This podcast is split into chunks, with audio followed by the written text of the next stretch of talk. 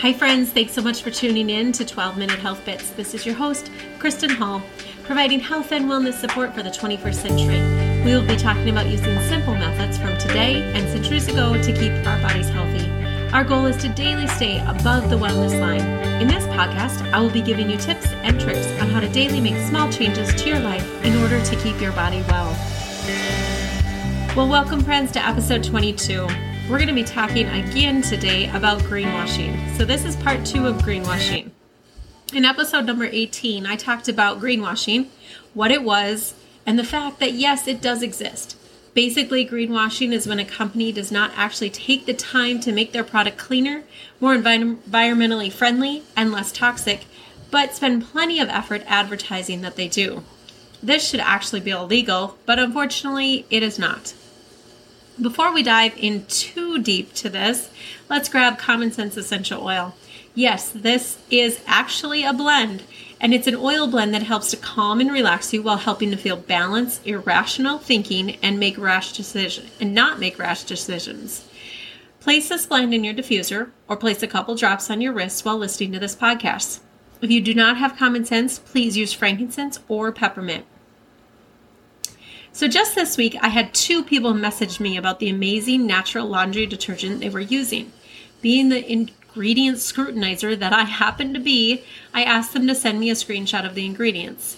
On one popular brand that many people trust to be green or natural, the front of the package states no sulfates, no fillers, biodegradable, and etc. This leads the consumer to believe that this brand is clean and better than other com- comparing brands. This may even lead the consumer to justify the more expensive price. Let's now flip over the bag to the back of the label. This is where the re- real details are located, and this is where you'll find the juiciness. This particular brand has sodium carbonate listed as its number one ingredient. This ingredient is washing soda and can cause rashes on the skin. The next ingredient is sodium metasilicate, uh, some of the dangers of sodium metasilicate include rashes and skin irritations, asthma, or respiratory concerns. It is poisonous if swallowed. I do not know about you, but I do not want that in my house, with the possibility that my kids could ingest some or uh, more of it. Nor do I want to wear clothes that have been washed in chemicals touching my skin all day long. The third and final ingredient in this natural detergent is sodium percarbonate. The dangers of this product include breathing issues, throat swelling, collapse, and diarrhea. The safety data sheet even says if this product gets on your clothing to rinse it out immediately. This is crazy to me because you are washing your clothes in something that is toxic and then wearing them all day long. This is also an ingredient that is harmful if inhaled. How many of you are able to fill your washing machine with a powder laundry detergent without making any powder dust in the air? Ingredients are so important, my friends. Like I said in part one of greenwashing, we need to look at our fine print. We need to really check ingredients with a fine tooth comb to ensure they are safe for our family and not just a marketing ploy. Let's take a look at some of the things that plenty of families have in their homes. Wax melts. Companies that sell wax melts will assure you they are safe. I cannot tell you how many times I've had a representative from a certain wax melt company that I will not name come and ask me for help with their migraines. Eek, there seems to be a pattern here. I want to tell you, tell them how to get rid of their migraines. However, I have a hard time telling them that they need to get rid of their products from this company first.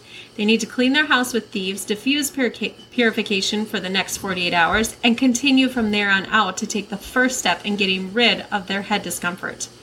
An ingredient in some candles and wax melts includes formaldehyde, which emits cancer causing chemicals such as benzene and toluene. Another possible ingredient includes dyes, which are synthetic and can cause irritation. If that is not bad enough, the fragrances used in candles and wax melts actually can disrupt hormones, cause lung cancer, or cause toxicity of the brain and nervous system.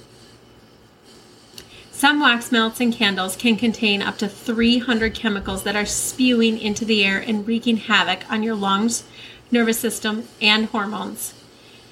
Listening to this, know me well enough to know that I will right now be inserting the importance of diffusing Young Living essential oils instead of using harmful wax melts or candles. Why am I so specific to say that you need to use Young Living essential oils? Honestly, it is not because I sell them. I sell them because I can say that they are truly the best oils on the market.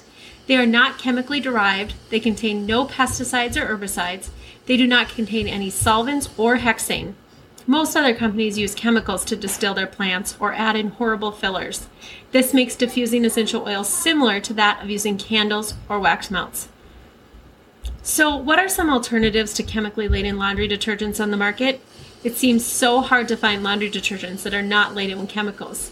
You can make your own if DIY or do it yourself is for you. This recipe came from a DIY natural.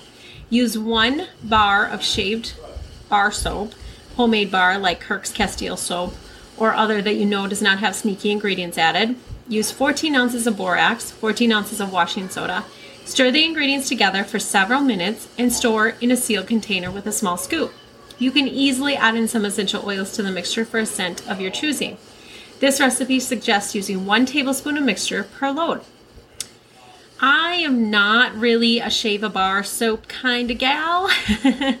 I commend those mamas that can spend their time shaving a bar soap to make some DIY laundry detergent. But I know for me, this is just too high maintenance.